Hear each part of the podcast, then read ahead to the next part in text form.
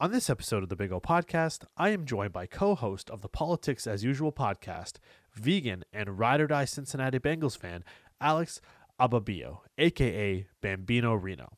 We talk about the current state of podcasts within the industry, what it was like being recruited for football by former mayor of Toronto and Don Bosco's very own, the late Rob Ford, the importance of sharing information within your business community, and some sage advice for entrepreneurs who are looking to start their own business. This is the Big O Podcast.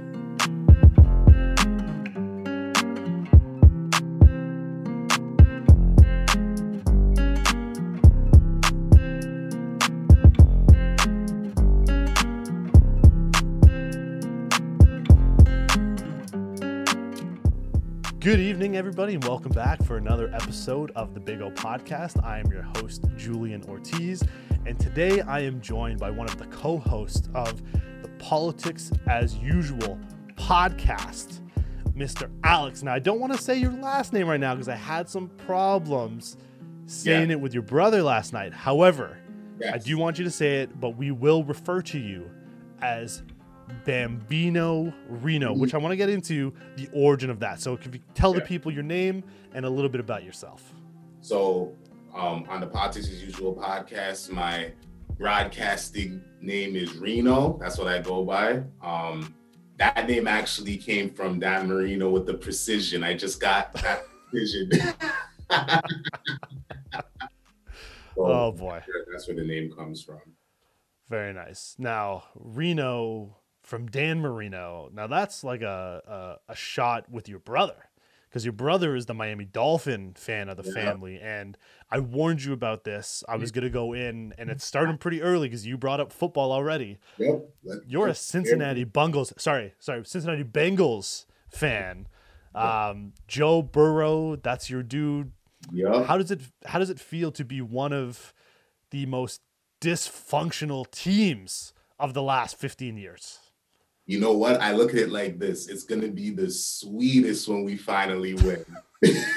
That's how I look at it.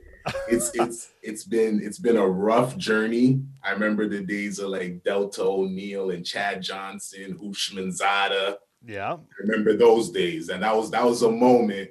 And then you know Carson Palmer got injured in that playoff game. That one hurts me till this day in that Steelers game. So yeah, I've just been riding out with this team for a long, long time, and we're gonna win eventually. It won't always be bad. Eventually, we're gonna win. Probably before Miami. I feel like we'll win before Ooh. Miami. Person. Shots fired. Shots Person. fired already. Personally, personally. Wow. I mean, I liked Houshmandzadeh. That one- great name. He had a good set of hair on him as well. Um, Yeah. Deltha O'Neal, what a throwback. I mean, they had they had Pac-Man Jones on their team at one point. Um, they had um, they had that really good tight end. Uh, are you talking about Tyler Eifert? No, no, no, no, no, no. I said good tight end, not not Tyler Eifert. Okay, um, I can't remember his. I can't remember his name. They had, they had they had Chad Johnson at one point as well. Uh, not Chad Johnson. They had T.O. at one point as well. yeah, we did. So I mean, I was a Carson Palmer fan, as you can see in sort of the background. Yes, US. I'm a USC fan. Yep. you know so carson palmer being uh being the guy at usc that was you know i have i have some love for him although he really got to restart his career when he got to go to uh to arizona yes. which was which was nice and then had a little stint uh i believe before that in oakland for he was there for a minute. Mhm, mhm. and then uh, and then left. But enough about your cincinnati bungles. I want to sort of get into alex or rino as we'll refer to you as for the rest of the podcast. Mhm. you are, as I said, one of the co-hosts of the Politics as Usual podcast, and Sure. it is easily my favorite podcast that's out there right now. And that that's no news to you because every time you drop an episode, which every Thursday there's a new episode out weekly, by like 3 p.m., I'm hitting you with notes, Yep. comments, Yep. suggestions Of course. how is how is the podcast coming along what's the feedback been like you know getting together with two of your your buddies Yeah. how's it all coming together Well, first off, I want to shout out my other co-hosts, Capo and TD. I see y'all. Um, for me personally, I, it's been the growth, like seeing like when I go into my Podbean account and I start looking at analytics and the number, I just start like when I start seeing the reach and the different places that are listening to the podcast, that's what kind of lets me know that I'm like on the right track and I'm I'm doing what I need to do. I'm we're just trying to be very versatile. Versatile. Right. So it's like when you listen to like Joe Rogan, he's he's who he is because he knows a little bit about everything. So he could that's talk right. about pretty much everything. And that's one thing that I really took from him where I was like, I don't want to be one of these podcasts that are just held in this one lane and it's like I only talk about this or we only do this. You know what I mean? I wanted it more of a thing where we could we could talk about anything. If a scientist was a guest, we can talk to him. If a rapper was a guest, we can talk to him. You know what I mean? I just want to be very versatile. So just kind of trying different things, talking about various different topics, and just kind of seeing where it goes. It's been a great journey. And as you know, there was a lot of hiccups as I was trying to get everything yeah. going. You know what I mean? There's so many different things that people don't know you got to deal with with a podcast, and especially when you're starting an LLC at the same time and yeah. all these things, getting things ready and trying to get in full production mode. It's it's a lot of work. People think it's just us looking good, jumping on these mics and talking all night. It's, it's a lot. There's a lot that goes into it, of course, and you know we talk about it all the time. Yeah, I mean that's that's been the real like cool thing, right? So our connection, we sort of came together through through your brother, who I've worked with, and you know I consider a close personal friend now. Um, you know, we actually started pre-COVID. My idea for this podcast originated in December. Well, actually, no, that's not true. It originated in 2019, and then in December, I sort of came up with a plan of what I wanted sort of to happen. And as you said, there's a lot of stuff that goes into it, yeah. especially if you're not technically savvy. It's very easy to get on a mic if someone is doing the presets, doing the audio levels, right. Know where you're storing it, know where the editing is coming along. And when you have someone helping you with that, it's much easier.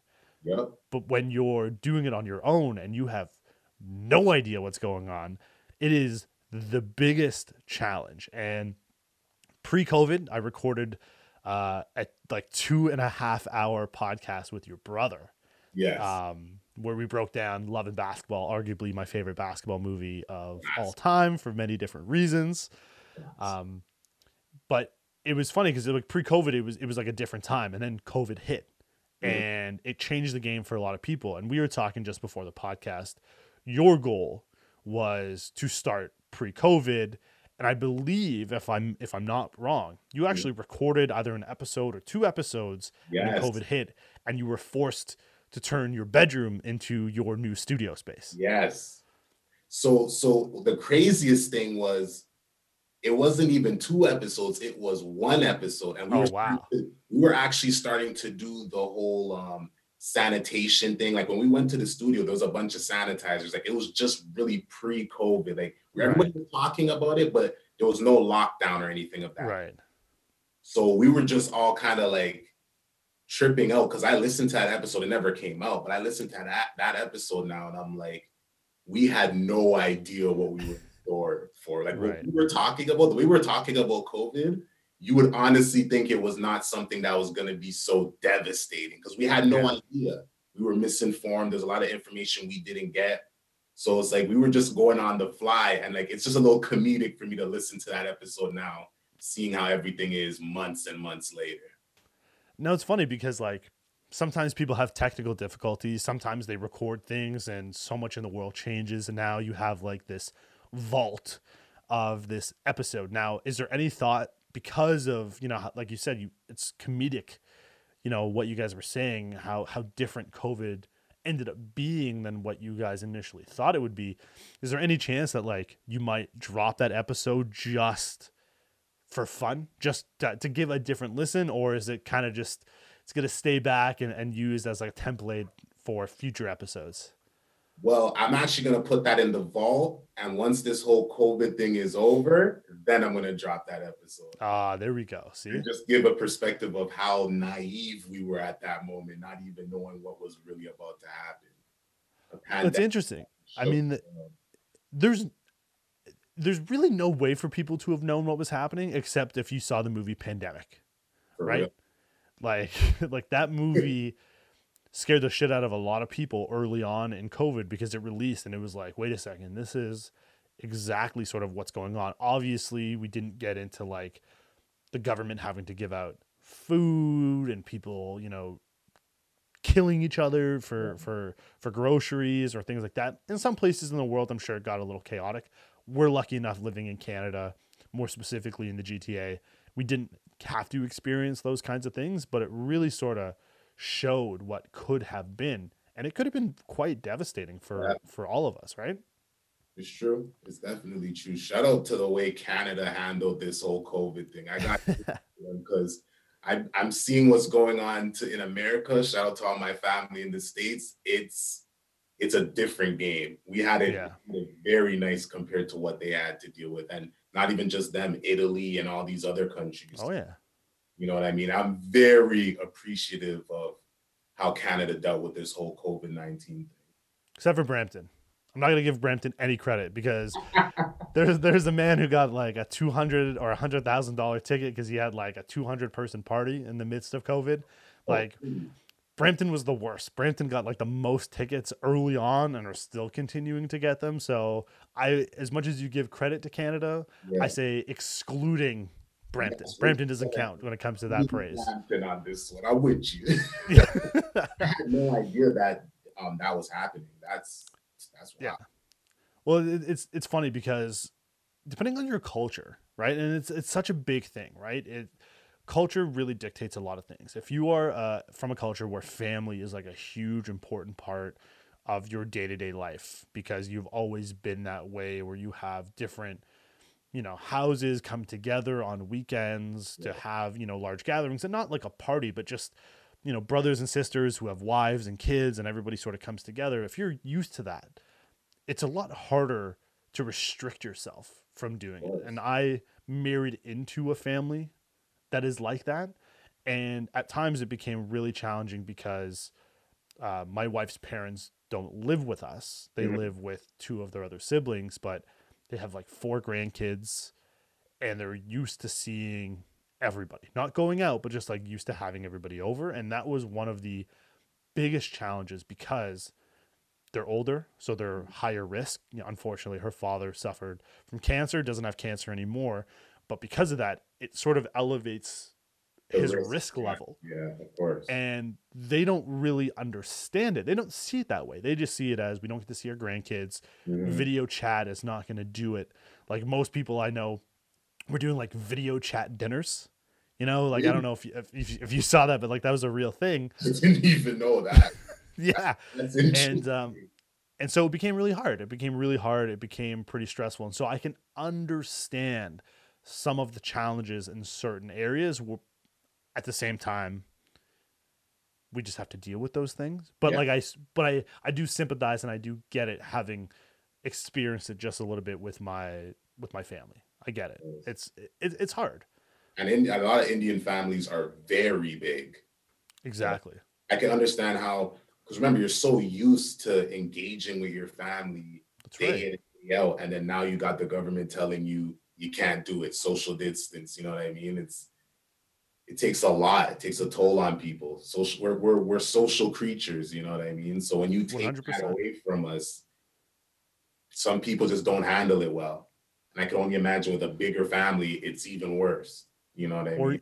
Or even People- who suffer from like mental health challenges, right? Yeah. Uh, who need to get out of the house, need to be at work, need to be able to socialize Mhm. in order to be mentally healthy. Whereas being locked in at home with no contacts, if maybe they don't have any family or a significant other or anything like that, they're now forced to deal with things on their own. And that may not be the best solution for them with what they're going on with. I mean, I, I think I read somewhere suicide rates increased during this time from a lot of people who were suffering from mental health or people who you know struggled because they got laid off from their job didn't know how they were going to pay their bills had to foreclose on properties True.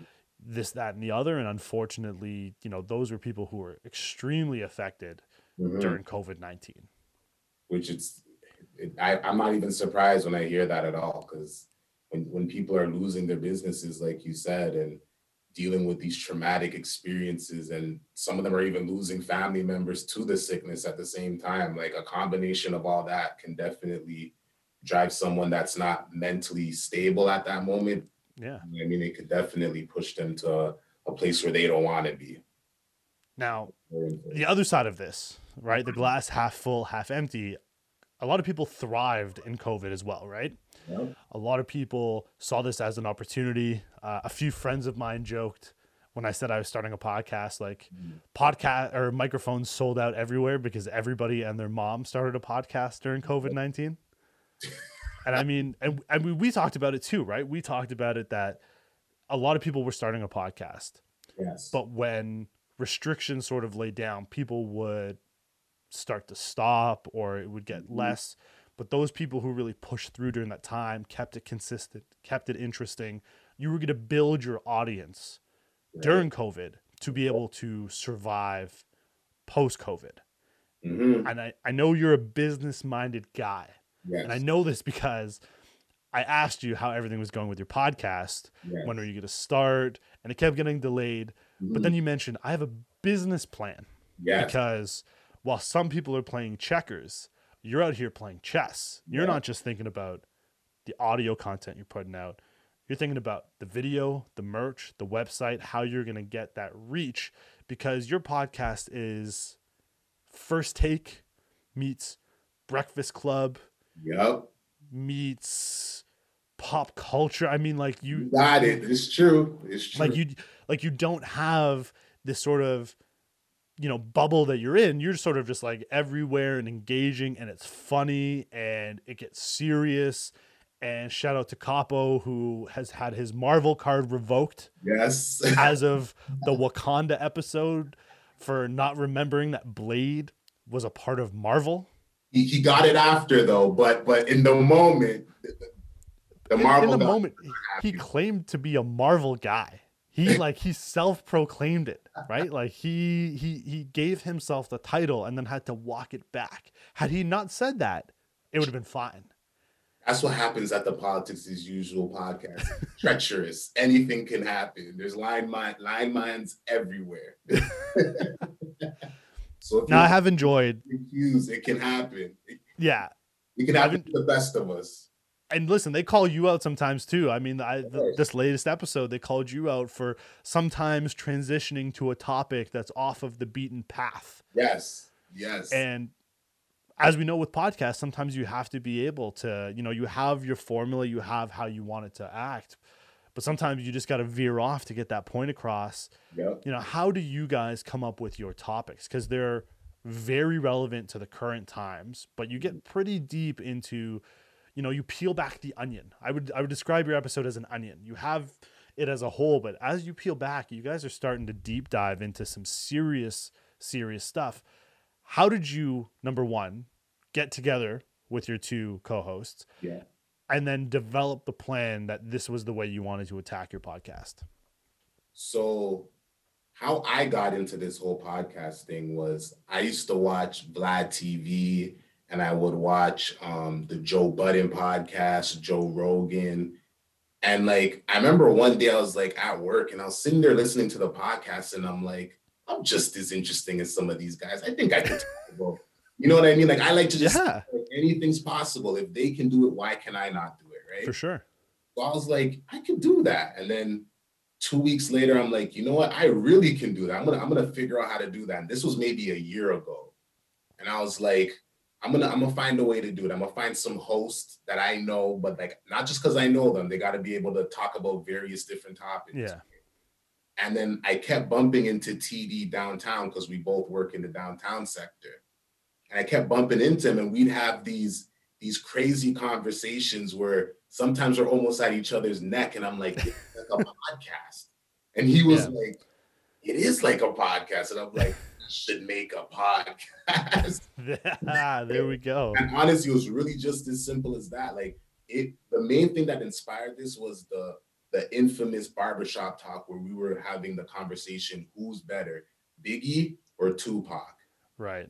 And I'm a Biggie guy, and I like I grew up on Biggie, so if I know a lot of people when I do this, it, it, it, doesn't go well. But I'm a big, I'm a huge Biggie fan. Right. I was just voicing my opinion why I thought Biggie was better. Not taking any away from Pac. I think Pac it's it can go either way. But I was kind of voicing my opinion why I thought he was he was the guy. And TD wasn't really rocking with that. And we just kept butting heads. Then it became the not the infamous Nas and Jay-Z conversation. Ooh. And it was just so many, so many different things that were happening. So I was like, you know what? I'm really gonna do this. Like, I'm really gonna actively apply myself and take the steps to make this, put this podcast together and really make it happen. And that's kind of what inspired me to do it. It's interesting because listening to like podcasts, a good podcast that has multiple hosts that use like debates as yeah. like their main thing is having people who can have difference of opinions without attacking someone else's opinion. Yes. Like I don't need to make my point better than yours by taking shots at yours. Mm-hmm. I'm just have to do a better job of explaining and giving right. points as to why I am correct in believing in X, Y, and Z as opposed to, you know, the Max Kellerman, Stephen A. Smith, where it's like attacking almost like the character of the other person to yeah. further emphasize your point. Yeah, I, I find that that's kind of like a maturity thing and like an ego thing. If you can just yeah. have a like, because there's so many conversations we even have where you have one view and I have another view, and it's like I respect your view and you respect my view, and it becomes a comedic thing, and it just you know what I mean, starts debates and good conversation, right? Sure. And at the end of the day, I might not end up agreeing with what you're you're saying, or you might not agree with what I'm saying. But at the end of the conversation, you'll probably have a better understanding of what I'm saying, and I'll have a better understanding of what you're saying. So right. I just really like that active conversation because sometimes that person will sway you to go, you know what, I am wrong, and you're right. Just like you were saying on the pod on my last episode, sometimes they got to get me in check because sometimes I just yeah. veer off and I just go on a rant and start talking about a topic. Go, whoa, Rino, relax, relax. You know what I mean? So yeah, you, you kind of need to just be able to reel it back. It's not ego driven. Everybody's cool here. There's no bad vibes. So when you look at it that way, I find that's where you get the best conversations, and you could debate with someone without it seeming like such an aggressive. Like there's there shouldn't be tension in the air. You know what I mean? Yeah. Open conversation. Yeah. No listening to your episodes, like you guys have that amazing rapport. Barbershop was like the best. Barbershop talk is like the best way to describe it because it really what it is, right? Like you said, age old arguments and debates. Pac, Biggie, you know, Nas, Jay Z, uh, you know, Whitney and I don't know who would be who would go up against Whitney, Mariah Whitney Houston, Carey. Mariah Carey. There we go. Yeah. See, I mean, like you have so many good topics, so many, you know, lots of knowledge that you guys, you know, showcased during the pod.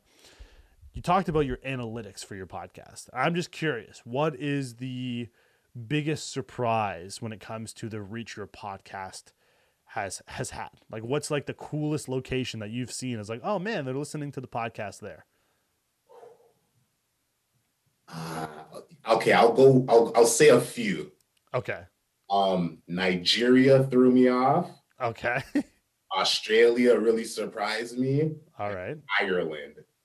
Ireland. Okay. That, that, was really odd to me. That threw me off. I was like, where did that one come from?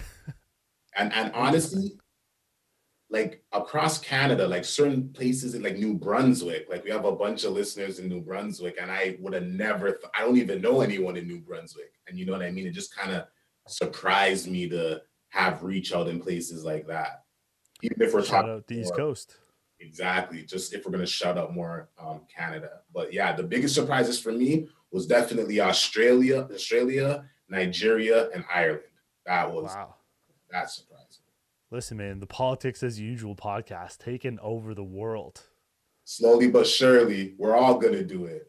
That's it. Old, That's it. The Big O podcast, as usual podcast it's all a movement. Canada's like a sector that hasn't really been tapped into. You know what I mean? Like sure. everything is relatively new here when, when we're talking the entertainment industry, and especially with podcasting being a a new in relatively new industry. We could we could say Like Yeah. seeing the deals like the hundred million dollars with with Joe Rogan with That's right.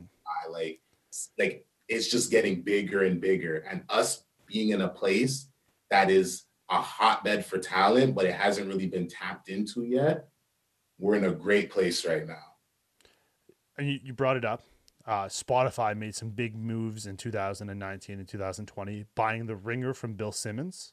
Yeah. That was a huge get. I mean, the platform that he has when it comes to podcasts, if there's anyone that I would say is up there, it would be you know Bill Simmons with the quantity of of podcasts that he has under his umbrella at the Ringer, and then you have Joe Rogan, who's who and it might be the goat, right? When it comes to, to, to podcasting, when you look at you know how much viewership he gets, how much money he was making on his own, and the fact that he negotiated his own deal where he lost no creative control for his podcast. It was just a licensing deal. Because then recently, and you and I have talked about this in the mm-hmm. podcast world, Joe Budden had a very public uh, disagreement with what happened with Spotify. He was with Spotify. That was the platform that he was with. He allegedly asked for something like 250 million dollars in order to stay on to sign like a new deal. And you know, Charlemagne and his buddy Andrew Schulz from the, you know, Brilliant Idiots podcast sort of talked about it a little bit, as well as I think it was the Flagrant 2 podcast where they were saying, you know, maybe he asked for too much money. But then you hear Joe Budden, you know, not a podcast I have ever really listened to up until sort of his rebuttal. And he really talked about, you know, being an owner as opposed to a pawn, really Mhm. getting paid your worth. And it sort of changed my opinion of the matter Mhm. because why not ask? Why not ask for that amount of money if you feel like you are worth it? Yeah. Right? It's true.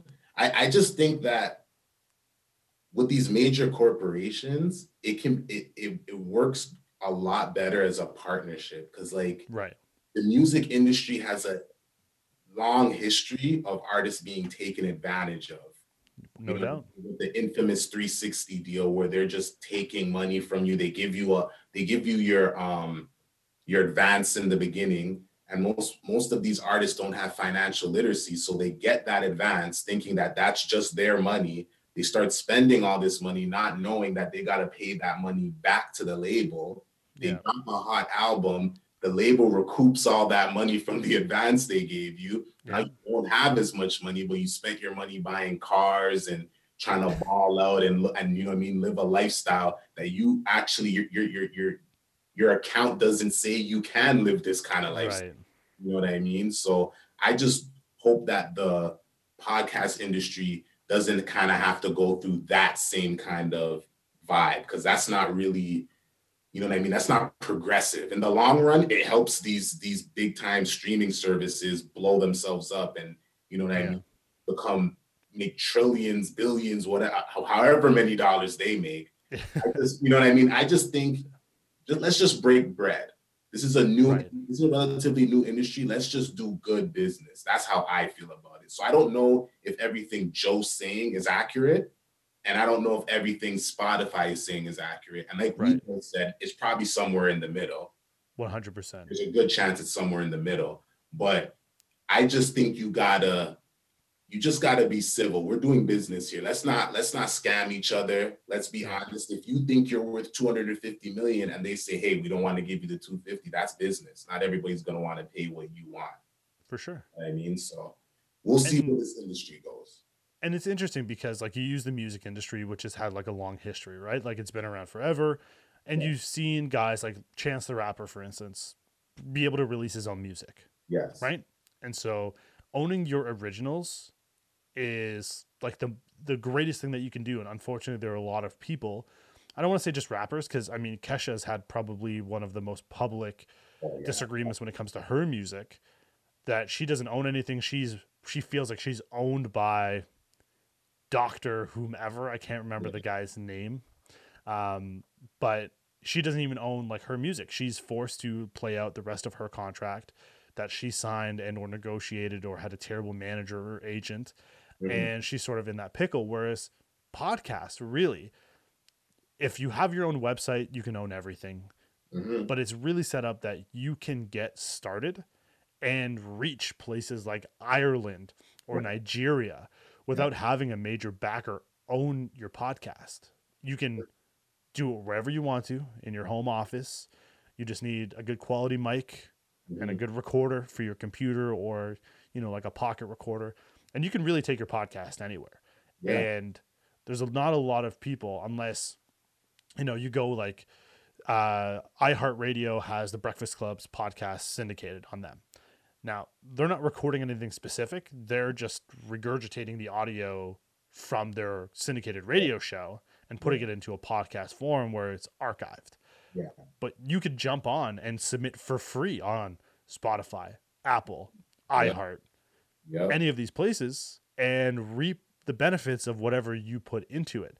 So I'm hopeful, as you said, that the industry sort of leads us in a in a place where people can be more successful. We don't have to fall into the same issues that the music industry ran into, where it was just a few corporations playing puppeteer and profiting off of everybody who you know wanted to get paid. Yeah. I'm I'm really hoping that that's the way it goes. When I hear stories like Joe Budden's, it makes me Yeah. cringe a bit. I'm For like, sure. "Ugh."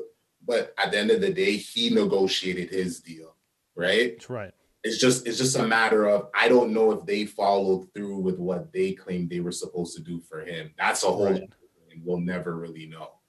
Yeah. Right. So I just kind of I'm on the fences with that one. I just hope, you know what I mean? I just really hope that going forward, business is done well because Joe Joe Rogan's deal is that's nice. That a hundred sounds real nice about now to every podcaster that's trying to start. So if anybody out here who's listening to this is really trying to do something of that nature, apply yourself and go for it because you never know where you're where, you're at, where you will end up. Sorry. For sure.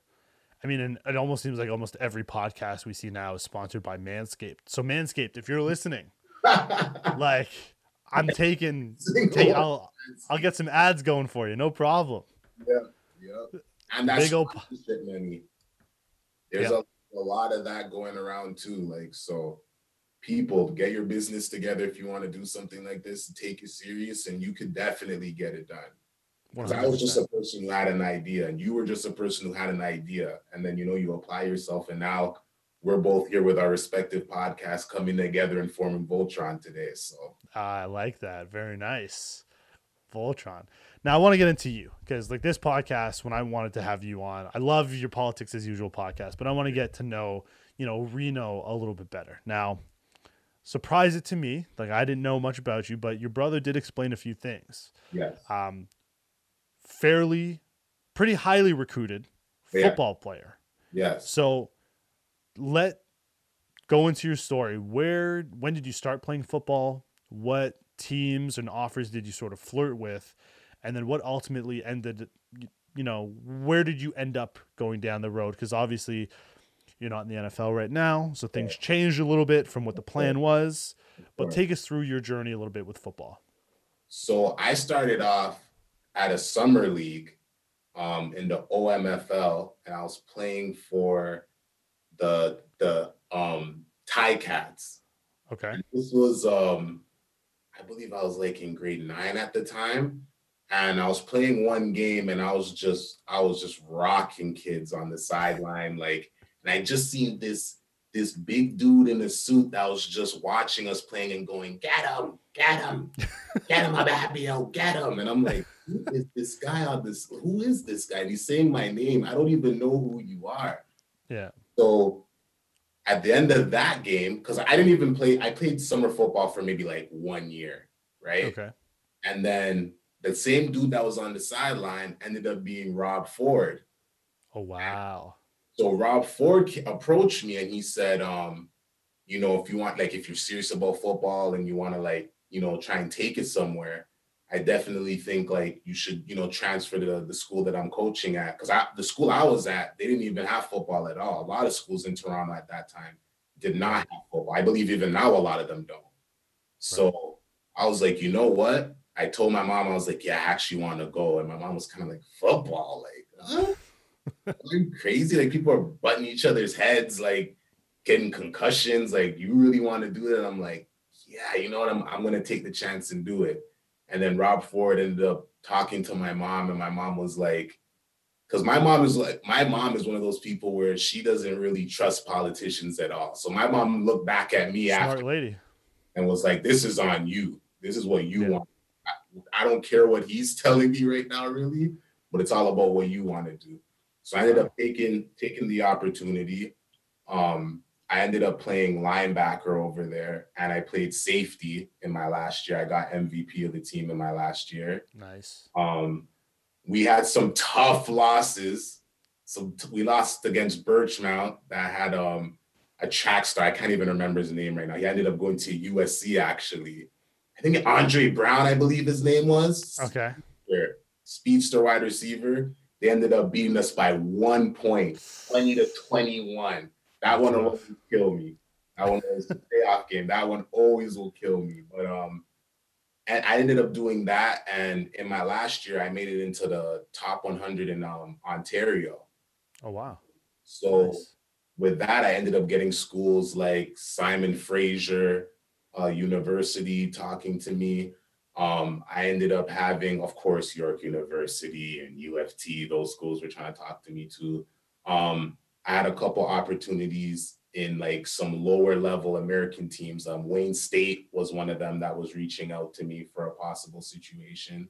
And at the time, I was dealing with a lot of family issues at the same time. Right. So I was like, that jumping to the States or leaving, because I passed my SAT and all that type of stuff. So it was like just jumping to the States, I didn't feel comfortable doing Right. that yet. But like I knew that's where I wanted to go with it. So then I ended up going to a junior college in Montreal Okay. it um it was a CEGEP. I went there for for one year, and then I was supposed to transfer after that to a university either in the states or Simon. Or I was going to go to Simon Fraser because they were in um NCAA, I believe, Division three. Yeah. They were the only school in Canada that Yeah. was actually in there. So I was like, you know what? That's that's an opportunity. I'd rather I'd rather do something like that. But then unfortunately, I wasn't able to proceed on. I ended up having to handle those issues I was dealing with at home. And that's what kind of derailed that opportunity for me. And at the time, personally for me, I was looking at it as like, damn, like really could have did it. You know what I mean? Really Yeah. you know what I mean? But it didn't take me long. With me, I'm I'm a grinder. Like I'm all about getting to it. So mentally, I had to just reposition myself, and I took some years to just kind of figure out what I really wanted to do with my life. You know what I mean? And I had I had some struggles. It wasn't easy. You know what I mean? I had my moments where I was like, man, what am I? What am I gonna do? What do I really like doing? And then this whole media thing just started to pop off, and there was so many different opportunities and like entrepreneurship. I hate working for people. I am not Right. a fan of work of somebody telling me when I gotta get. I just don't like it. I, I've never been built that way. I just don't like it. So I told myself I'm gonna do whatever it takes. If I gotta keep working for someone to eventually work for myself, I'm gonna do that. So I just started taking those steps and applying myself and working towards doing that. And then now you see me here. I have my Politics as Usual podcast. Um, I'm actually producing um, a show. COVID kind of stopped that, but um, I was actually producing a show called Dropping Jewels. It's going to be like a, a YouTube web series where I actually Nice. go to various different jewelers that are like that do custom jewelry within the hip hop community, and they were actually going to break down their whole um, custom jewelry setup and how they go about creating some of the pieces that you see on like your favorite artists and stuff. Interesting. So that's on the way, 2021. So Okay, here we go. various little like web series and docu series I'm working on. So I'm just pushing the entrepreneurship thing and just trying to dip my hand in everything I ever wanted to try. Because you just never know until you try. You know what I mean? You just you really never know. I've seen too many people die and they never really got to tap into all the things that they could have did in life. You know what I mean? They say one of the sure. worst things is to be old and sit there with regret. One hundred percent. Now it's interesting because one of the things that I, I talked to your brother about um, when speaking about you Mhm. uh, early on was you know he really praised the fact that you were not just wanting to be an entrepreneur because it's very easy to be like oh i have this dream that i want to do Mhm. but not very many people work towards it and so you took courses and classes and programs and mentorship and you put in the work while also having like a full-time job because you knew that that was the only way that you were going to be able to move to the goal that you had set which was be able to do all of these things and you come from a very like creative family Yes. um a lot of artists. 100% right and and with artists it can be challenging because there's always a tons of ideas but then being able to follow up on it and pursue it and Mhm. and make it into something i it's hard. And when you put your heart and soul into something and it doesn't work out the way you want it to it can be disheartening. But as you said a grinder you Yeah. know you're gonna find a way. It may not be a conventional way. It may not be you know through door number one two or three but door number four looks pretty good. Door number five is even better. Yep. and and you're gonna figure it out.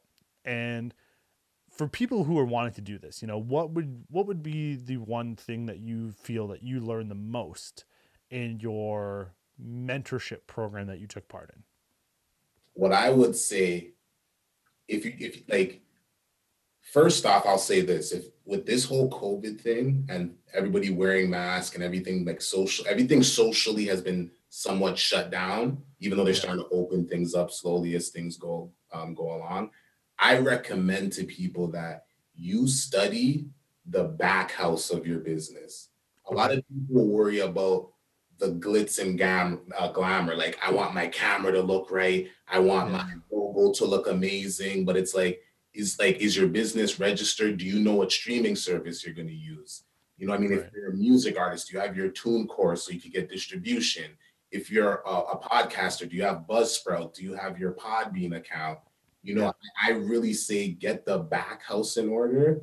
If you like, if you're going to trademark your name or whatever it may be, write everything down and really break down those things first. I would say go about doing those things first because if you just let's say you do have a great podcast and you you do get all the great cameras and everything, and then somebody else goes and trademarks your name or someone else, you know what I mean? You're Yeah. that's theirs now. That, that's happened sure. to artists. That's happened to people where they had an idea, they didn't do the due diligence to make sure everything was trademarked and locked in, and then somebody else came in, and now you got to pay them a bunch of money to get your own idea back. So I would just my main thing I would recommend to anybody trying to do a podcast or just anything when it comes to being an entrepreneur or just self-employed is just do all your research. It'll save you a lot of trouble in the long run because there's things that I didn't know in the beginning that I wish if I knew it would have made things a little bit easier for me. And actually, after I made the first mistake, because I had the recorder, I ended up having an audio interface that I was using yeah and it wasn't the greatest. And then you recommend the the Zoom, so I ended up getting that, and then everything was good to go from there. So it's like just do your research with that with whatever it is you want to do, and be sure about the moves you make. Be calculated. Don't just do it to do it. Do it with a purpose. That'd be the main thing I recommend to anybody that's trying to get into the entrepreneurship type sector or just self-employed or anything like that just do your research. It will save you a lot of trouble.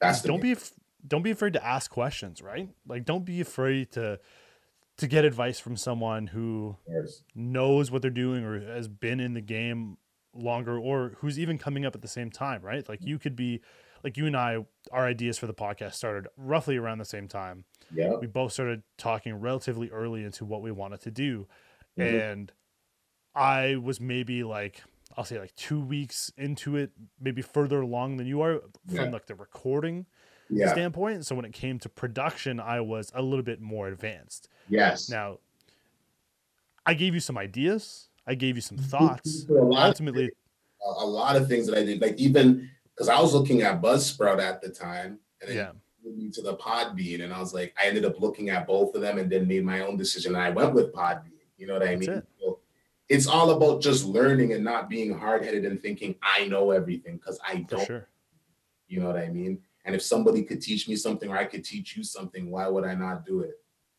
100%, right? And sometimes in in an entrepreneur world, sometimes people are reluctant to to help others out, right? Because they see it as you know, you're going to take away from my bottom line. Therefore, you figure it out on your own. I'm not going to help you. But the thing is, where we are, we're a community. We're a community of people trying to get the same thing. And while some of our topics may be very similar, I don't look at you as competition or you as me as competition or anything like that. We're going to help each other. Because why? Because that's how you elevate everybody. When one person succeeds, everybody succeeds. And, and that's ult- and that's what we want to do, right? Of course. And I would say to anybody who does think like that, remember that I can never be you and you can never be me.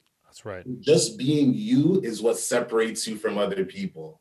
So 100%. just happen to being unique. We can both talk about the same thing, but we have different perspectives. Just like you 100%. said, some topics may be similar. Like you might be talking about the same thing I'm talking about one week, but we're gonna have different perspectives. You're gonna deliver it different, and I'm gonna deliver it different. And some people are gonna listen to both. You know what I mean? To hear That's it right. different perspectives. So it doesn't take anything away from you. That's how I look at it. A lot of people look at it as oh man, it's taken away from me. But you're you and they're them. They can't do what you do and you can't do what they do. Well, I mean, even early on, right? So we we were talking a little bit about the production side of it, but then you had this opportunity where you were attending some of these like webinars and yeah. you shot me the link being like, "Hey, if you're interested in doing this." And that's not something I would have ever found on my own. I never would have come across it. Mm-hmm. And I was extremely grateful for the opportunity because it got to connect me with a few other people and see what everyone's sort of doing. Right. Mm-hmm. And then you, you take that information, you figure out how it's going to work for you. But again, it's it's those small things where we help each other out that allows people to be successful and not to be selfish. And in a time like this where we can't socialize, a lot of people are taking up, you know, Instagram and and FaceTiming and WhatsApp calling with people. That's yeah. their only way of social engagement. Um, the social media use when it comes to like TikTok and Facebook and Instagram has like gone up like 300% from the mm. beginning of February. I heard that. I heard people that. people are just glued to their phones and their only form of interaction is, you know, through their social media.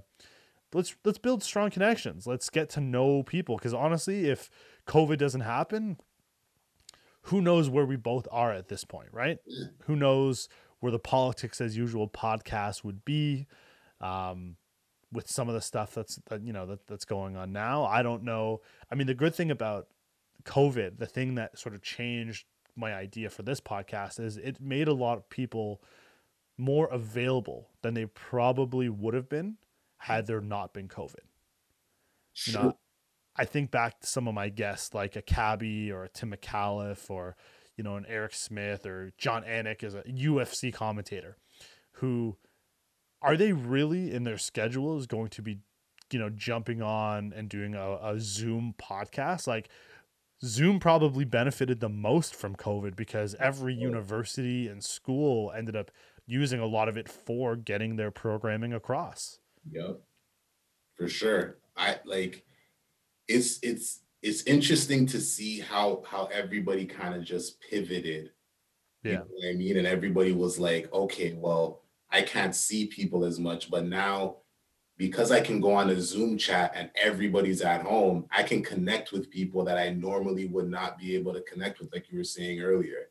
And it's just great to see. Like I was watching some clips from from your Cabbie episode literally before this, before we started shooting this episode, and it's like is great to see. Like it's great to see those connections being made because now that you interview somebody like that, when you shoot off a message to somebody else and they go, okay, let me see what the Big O podcast is about, and then they see the catalog of people you've talked to, some of them are gonna go, if Cabbie will go on that, then I'll go on that. Or if this sure. if these caliber of people are going on this podcast, then I'll go on. Why would I not? It all falls in falls in line, right?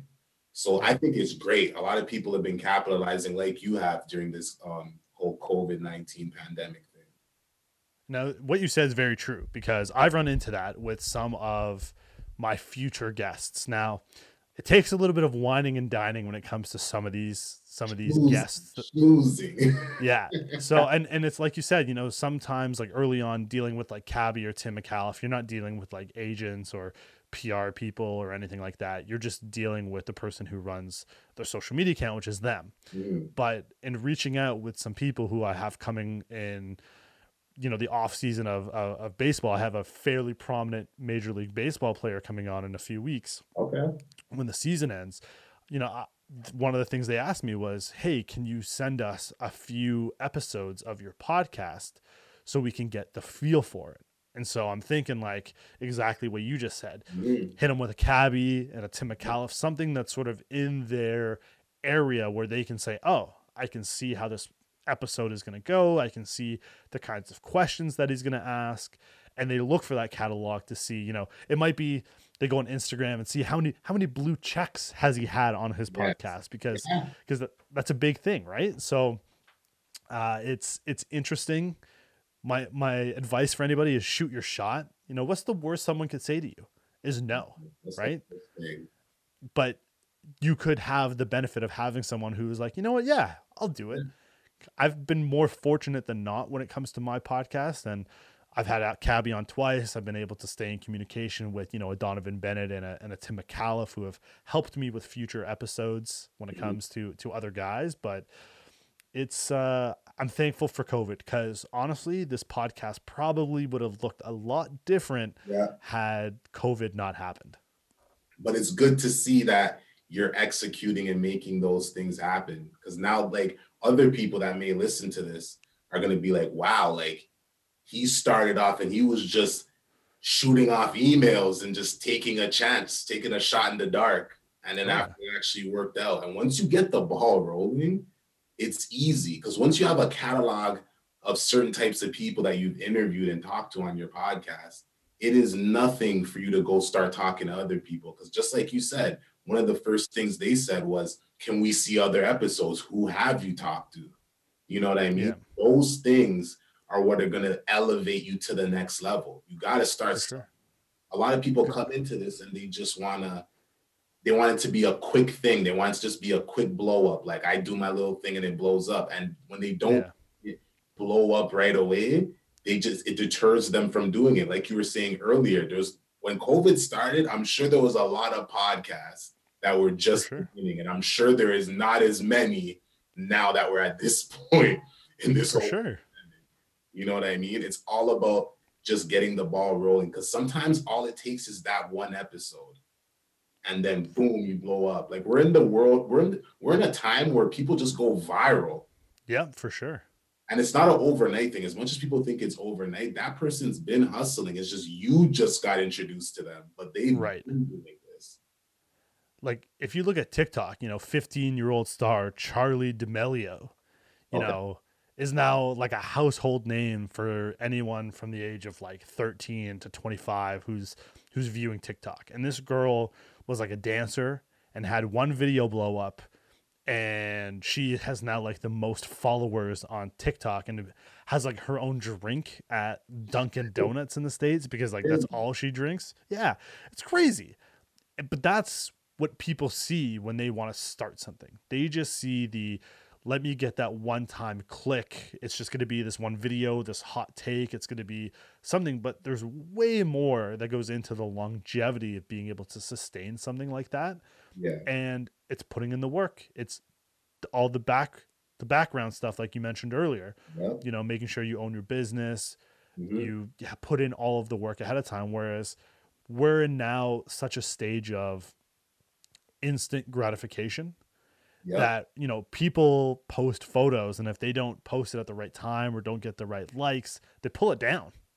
I know. and, and then post it in a, in a in a prime time because they think that you know that's going to be their better shot or, or just completely delete it and and and start again another time. So it's it's interesting. Um it's i'm not from that generation. Yeah you know i'm i told my wife when i was starting this if 10 people listen to my podcast i'm okay because this podcast is about me Yep. enjoying conversations with people who have meant something to me or I find interesting, but there's always going to be, you know, a rhyme or reason that this person is coming on. Mhm. And if a million people listen to it, even better. Like that's cool. Yep.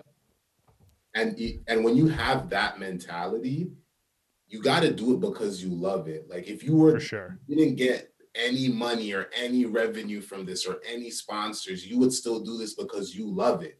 For sure. If I didn't make any profit off of this podcast, I would still do it because I still know that I can use this to do other things. You know, 100%.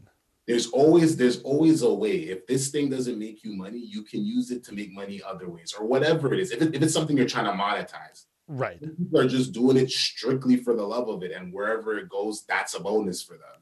And there's Yeah. nothing wrong with that. But I just think it's all about really just knowing what you really want to do with it and just enjoying the ride. Because it's it's enjoyable when you love it. When you don't love it, it's it's it's not it's not a good time.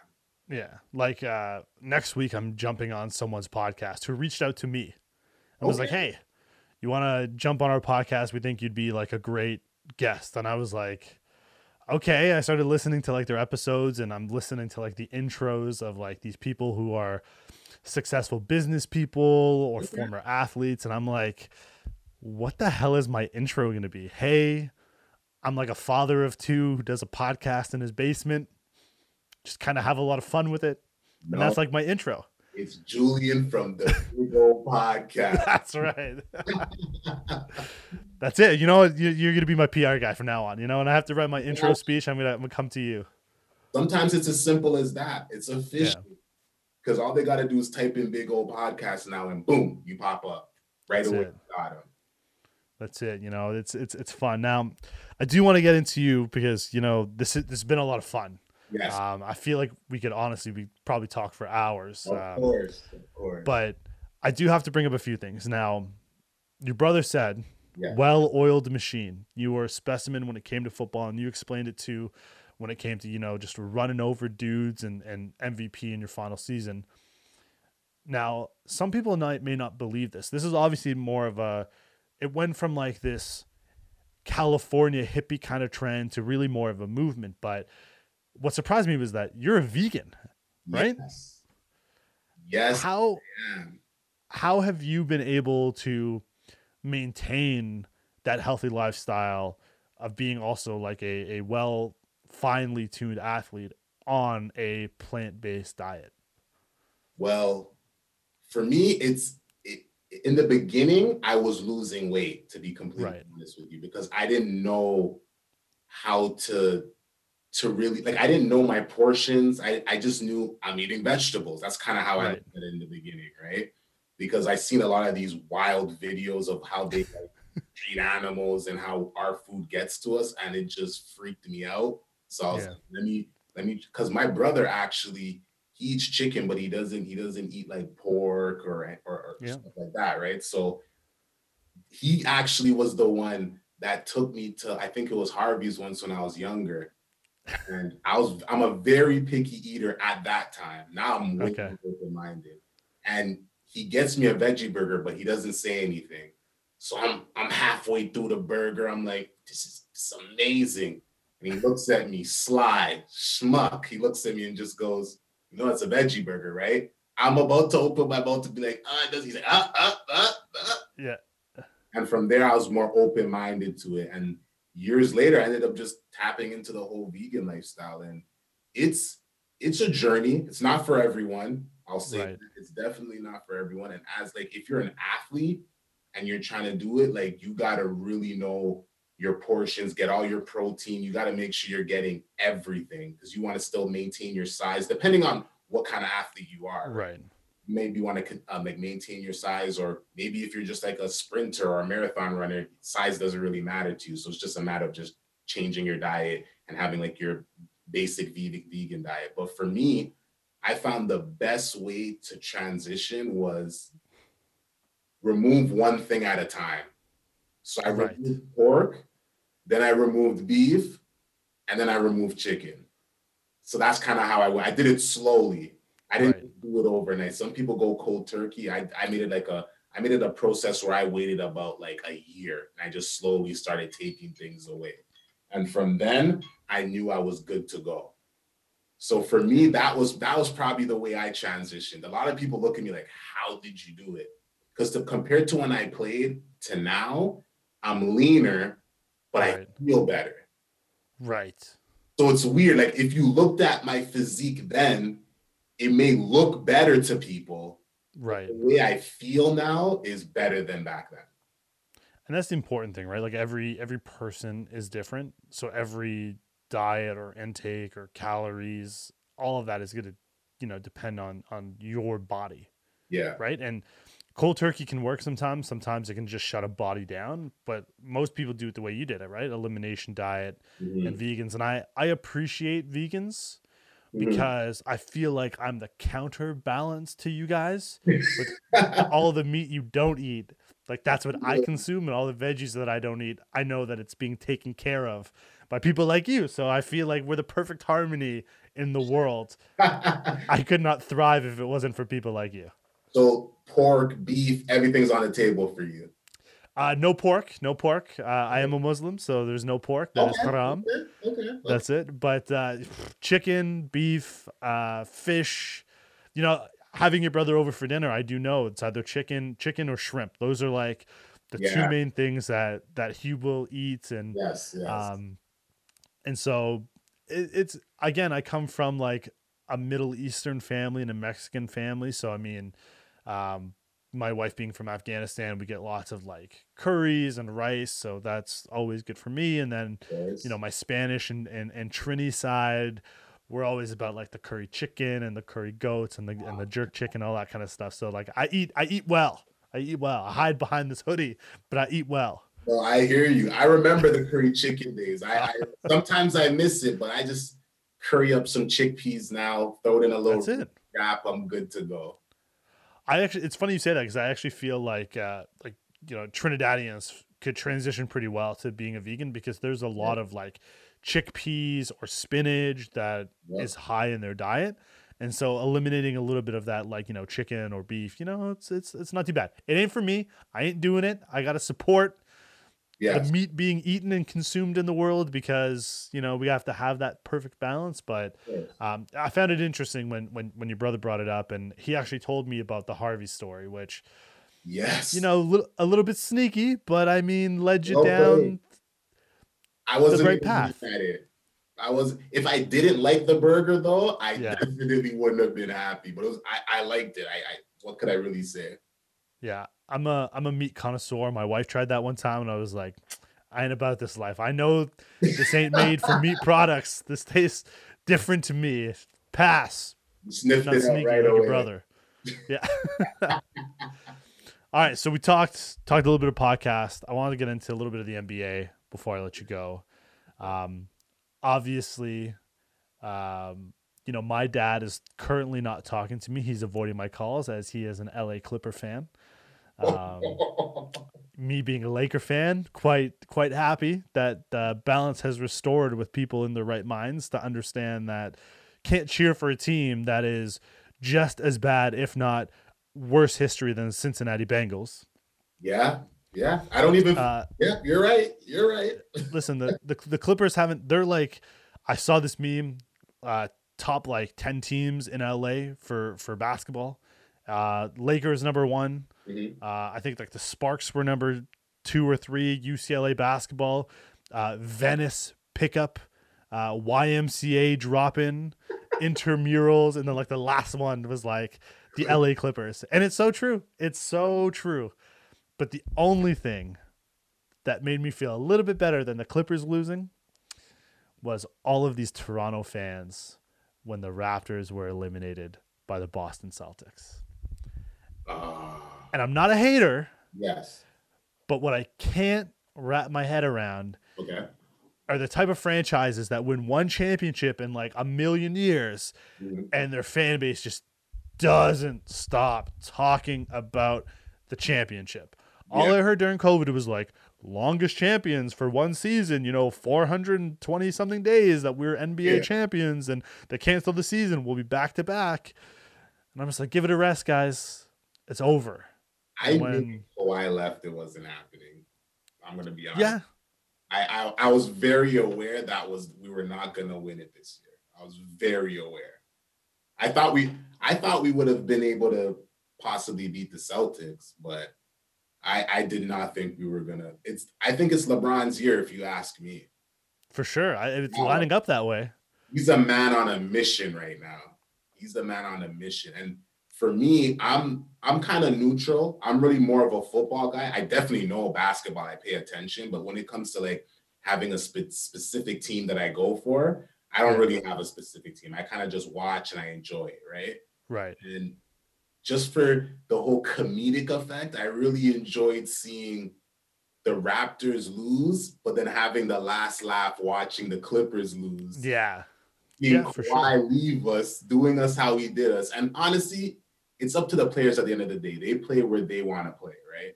But it was very ironic to see him leave, and he's on this stat team with Paul George and Beverley and all these players that are supposed to come together and make it happen.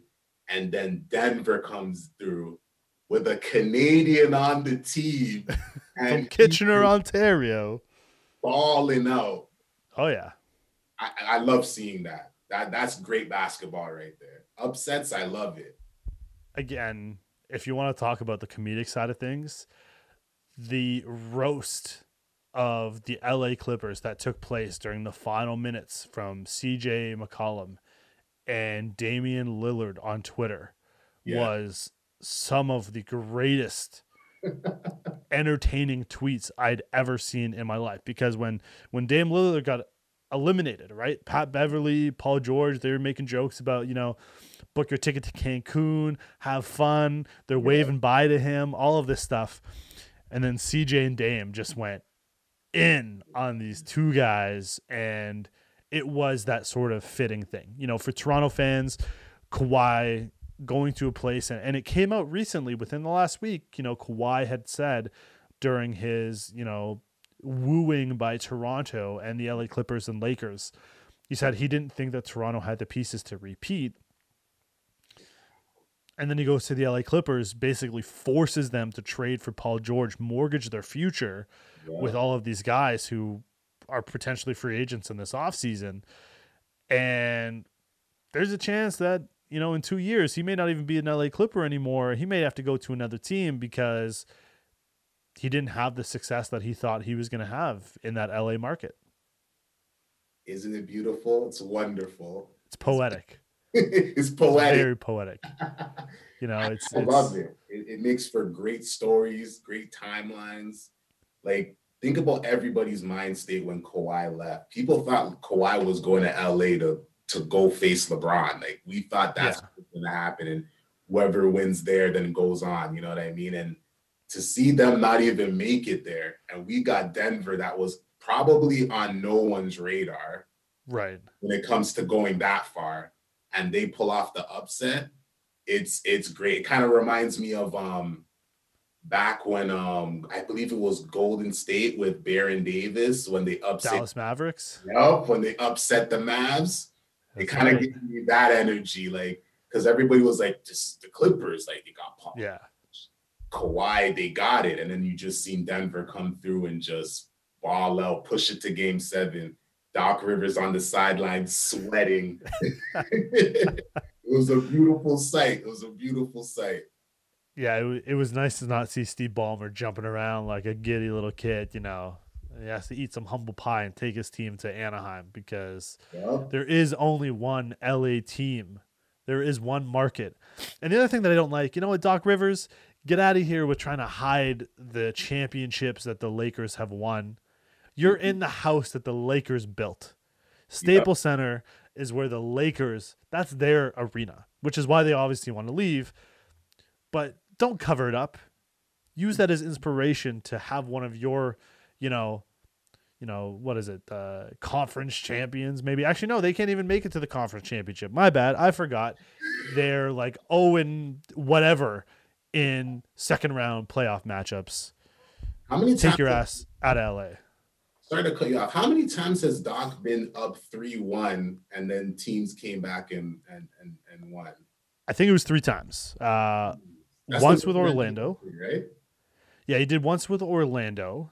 Okay. Um, once with obviously the Clippers. Yeah.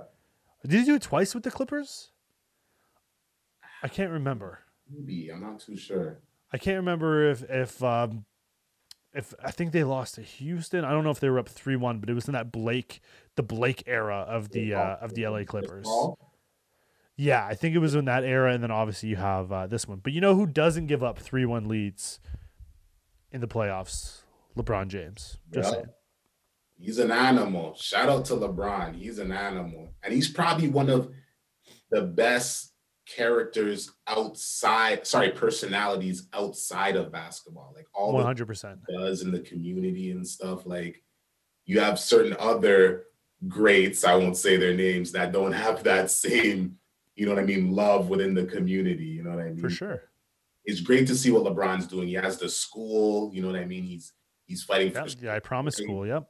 you know what I mean? He he was one of the few people that was in the room saying that they didn't wanna they didn't want to go and play any basketball. And for someone like him who is probably gonna win the whole the championship that year, it takes it takes a lot to put that aside to you know stand up for social issues. So I definitely respect LeBron.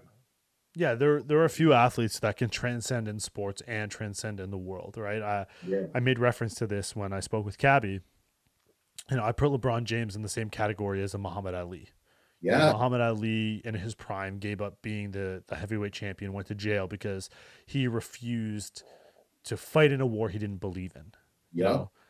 He I believe he said, you know, the Viet Cong ain't done nothing to me. And he wasn't gonna fight in that war, you know, and he, he went to jail. He got known as a as a draft dodger.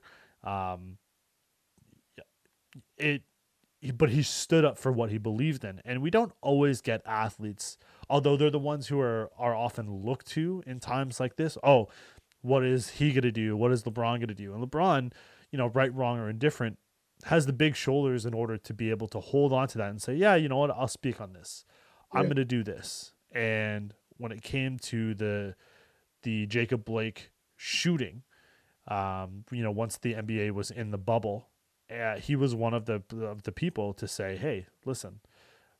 I don't want to let's let's boycott these games. There are things that, you know, are bigger than us. We thought we could come here and you know, make a big difference. And, you know, the Raptors had their Black Lives Matter bus. Mm-hmm. They were wearing all of their, the, you know, the, the, the, the nicknames, not the nicknames, but they have, they were able to choose from a list of things that they could list on the back of their jerseys Yeah. to bring attention to social issues. Yeah. Yeah. And then, you know, for him, he was like, you know, that, that, that's it. But, you know, what came out of the boycott for those couple of days where they were able to effectively, you know, increase the amount of voting stations based on you know owners ownership of their arenas. Uh, teams and players were registering to vote. So they were using their platform as best as they could in order to evoke change within their country and within their community. And it doesn't happen often Yeah. uh, because a lot of people are afraid to you know make mistakes when they have such you know high followings or clout because we've seen how easily people on a pedestal can fall Yeah. if you look at someone like you know an ellen degeneres for instance Yeah, she was the queen until she wasn't anymore They're butchering her right now. It's rough. It was- I was bringing attention to an issue that came out during covid Yeah. I mean, I could say a few other things, but I just said, you know, she was on a pedestal. She was mm. seen as America's sweetheart, Yeah. right? Mm. sort of. She was untouchable. Yeah. She, she was like a white Oprah. but she made some mistakes and very quickly Yeah. lost all of that. Yeah. It knocked her down, and that's what people are afraid of. People are afraid of losing their social standing, losing their clout. Kevin Spacey, another one of them, highly regarded actor. When all of that stuff came out, they killed him off, you know, his show, and that was the Netflix know- series, right? Where he was on. yeah, House of Cards. You know, one of the one of the single greatest characters in Yeah. any show that I've ever seen. But again, it just shows you that when you know you make a mistake, and obviously his mistake was really big, and so was was Ellen's. Yeah. But you know, if, if something like that happens, there are people just waiting to tear you down, and that's what people are afraid of. So they don't want to put their neck out to be the face or the voice of change or to put themselves out there because they know the fall could be great if you step out of line even just a little bit. Unless you're Donald Trump. Donald Trump, man, more controversy, the better his voting odds are of him becoming president one more time. Which is which is wild. Yeah. I don't even if I was an American right now, I wouldn't even know who to like. That's what sucks. Like you, you only really have two options. What Yeah. if you don't like any of them? Because I'm not a fan of either of them, in my Right. opinion, honestly. So Well, it's- vote vote for Kanye, right? Oh god. I don't even. That's a, that's a whole that's a whole other thing. Yeah. But I mean, no, you bring up a great point, right? And it's unfortunate. I mean, in Canada, obviously, we have some different options. We have more options available to us, and still, even then, you know, some people may not align with any of the views of any of them, and now you're either not voting or you're trying to, you know, vote for the the lesser evil in your mind Mhm. but it's hard anytime you put the power of an entire country, especially one like the United States of America, where you have a social media famous person as the person, the commander in chief of arguably like one of the greatest, if not the greatest, you know, armies in the world. in the world. Yeah, that's that's a scary thought. Oh yeah, Very scary craziness. thought. That's what makes someone like Kanye feel like they can, you know what I mean, make a run for president too. There, to there may be some extenuating circumstances as to why Kanye believes that he could become president, but Yeah, yeah. that's that's a politics as usual topic to tackle. For real, it's true. It's true. All right, last thing before I want to wrap up, I want to talk a little bit of football because I've given you a hard time about your Cincinnati Bengals, uh, who are actually currently playing on a night that we are recording. Yes. Um, but I did want to know, you know, a lot of lot of moving pieces. Obviously, uh, a no preseason, which affected a lot of teams this year. yeah. Um, currently losing twenty eight to sixteen to the Cleveland Browns, which Oh boy. I mean says everything you need to right there. Uh, I can't even watch the games. I really, I really. That's why I didn't know when this first started. I didn't even know what was happening. It's hard. yeah, To, hard I had to bring it up. It was just it was poetic that you know that they were playing on a night we were we were recording. Tom Brady moves to Tampa Bay. yeah. Cam Newton takes his place in New England. Mhm. A lot of moving pieces. You got an older uh, Drew Brees, who's probably in the final year or two of, of him to try to make a championship run. Yeah. Aaron Rodgers has a new coach. Dallas has a new coach. Yeah. In your mind, Mhm. you know, you're a football guy. Yeah. What is your prediction For Super Bowl Mhm. and who wins? That boy Patrick is playing different. he, it's hard to go against the the, the the the champs right now. It's very hard to go against the champs. Um, I believe Tampa Bay is the sexy pick for a lot of Tampa Bay. Yep. you know a lot of people want to go with with with definitely with with Tom, but like man, when he threw that pick to Janoris Jenkins in that first game and he brought that back to the house, I know that that made people kind of look around like it's still early in the season, like you said. Yeah. They haven't had preseason to really like work on chemistry, and if if you really know football, you know how how important chemistry is. Like anybody that's played or anybody that's a huge fan, they know that the quarterback chemistry within the offense is crucial. If they sure. they're not on the same page, it doesn't work, even if you have the greatest players on paper. So for me, if we're talking Super Bowl predictions, I'm I'm gonna say the Chiefs. I'm okay if the Chiefs don't win, and I said the Chiefs on this episode. But if I said another team and they just weren't even close, that would kill me. So I'm just gonna go with the safe pick, and I'm gonna say I think the Chiefs are gonna win. Patrick Mahomes, uh, Super Bowl MVP. Uh, I think he's been league MVP in his second year. Yep. Uh, Four hundred million dollar contract. Yep. Just proposed to his girlfriend, all before the age of twenty five. Yep. Man, if you're under twenty five, like what have you done with your life? For real. Because Patrick Mahomes has taken over the world. I think he's even a minority owner for a sports team. I think it might be. The, is it the Dodgers? I believe. No, no, not the Dodgers. Sorry, is it a Kansas City team? I think it's it might be like a soccer team or something. Oh no, no, it's the Royals. It's Kansas City Royals. Never Yeah, mind. You're yeah. right. Yeah. Yeah, yeah. Um, man, 25 years old. That guy. That guy could retire now and be be set for life. The moment that let me know he's a real baller is when he said proposing to my wife was more difficult than the fourth quarter in the Super Bowl. I was like, oh, he's cold. yeah, he yeah, he is he is just he's built differently. He's built from another just a different piece of cloth than everybody else. He's the only person that I truly fear coming for the title of greatest of all time from my boy Tommy Terrific yep. over my shoulder here. Yeah, You know, he he's the goat, but I can't I'd be lying if I said I was I wasn't scared about, you know, what Patrick Mahomes is going to look like in in 3 years, let alone 10 years from now. Um all right, I like it. Kansas City. I can I can ride with that. And dark horse pick, watch out for Seattle.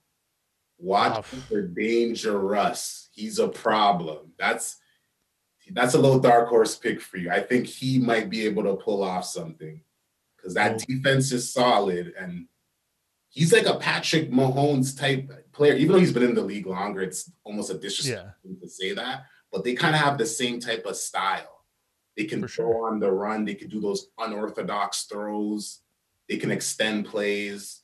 It'll be interesting to see what happens this season. Well, Bill Belichick, because they're playing the Patriots are playing Seattle this Sunday coming up. Um, he has said, you know, that there he does not believe there is a better quarterback in the NFL than Russell Wilson. Yeah. Yeah, he's dangerous.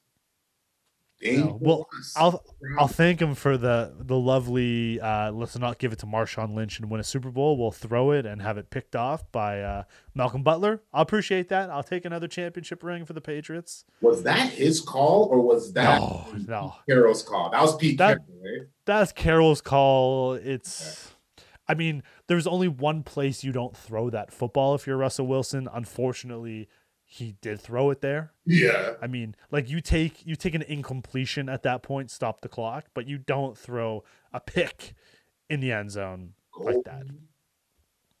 That's about Um, that is the the Titans and Rams where each where Oh. um, McNair threw it. I can't remember the receiver. And he just tried Yep. to extend it and he couldn't get it. That's one of Yeah, it was like a, a yard and a half short against the greatest show on turf, which, funny enough, was the year before I became a Patriots fan, uh, because I didn't wasn't really following football back then. Yeah.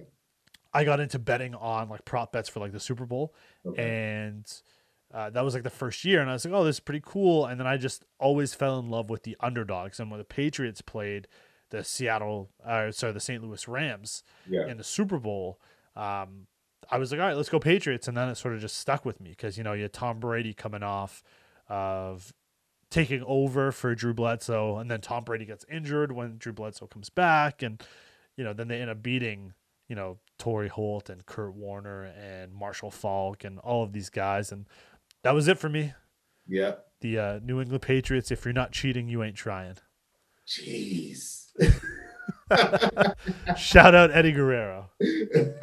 I lie, I cheat, I steal. That's it, man. Latino heat. Uh, listen, uh, this has been fun, man. Rino, this has been uh, this has been a blast. I'm glad we finally got to connect for this.